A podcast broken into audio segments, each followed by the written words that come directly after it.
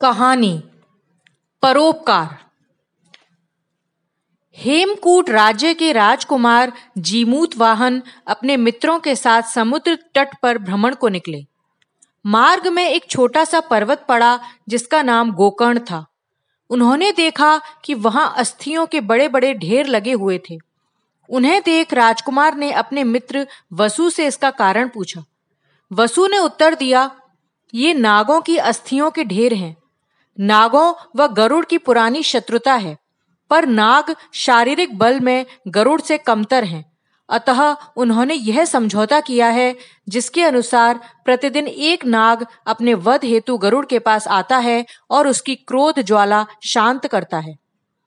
यह सुनकर राजकुमार का हृदय दयाद्र हो उठा और उन्होंने इस अन्याय का प्रतिकार करने का प्रण किया। पर इतनी शक्ति उनमें नहीं थी कि वे गरुड़ को परास्त कर पाते। इसलिए वे नाग वेश में गरुड़ के समक्ष पहुँच गए। गरुड़ ने उनका वध कर दिया। पर उसे आश्चर्य हुआ कि प्रतिदिन नाग मृत्यु के समय रोता चीखता था, फिर यह क्यों नहीं चिल्लाया? पता करने पर उसे ज्ञात हुआ कि यह शव राजकुमार जीमूत वाहन का है।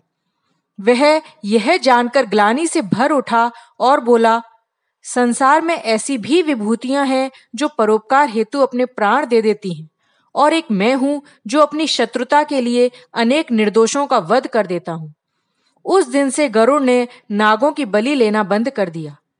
जीमूत वाहन अपने प्राणों की आहुति देकर भी अमर हो गए।